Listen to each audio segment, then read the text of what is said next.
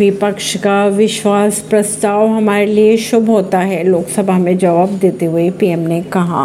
प्रधानमंत्री नरेंद्र मोदी ने लोकसभा में विपक्षी पार्टियों द्वारा लगाए गए अविश्वास प्रस्ताव पर जवाब देते हुए कहा, विपक्ष का अविश्वास प्रस्ताव हमारे लिए शुभ होता है। 2018 की अगर बात की जाए तो विपक्ष द्वारा लाए गए अविश्वास प्रस्ताव पर उन्होंने कहा, इस प्रस्ताव के बाद जब हम जनता के पास गए तो एनडीए के साथ साथ बीजेपी को और अधिक सीटें मिली थी।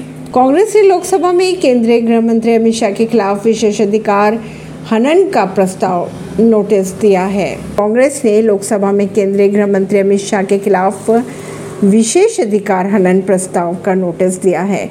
नोटिस में आरोप लगाया गया है कि शाह ने कलावती नामक महिला को लेकर संसद को गुमराह किया, जिनसे राहुल गांधी ने 2008 में मुलाकात की थी। शाह ने कहा था कि कलावती की मदद पीएम नीत सरकार ने की थी। परवीन सिंह नई दिल्ली से।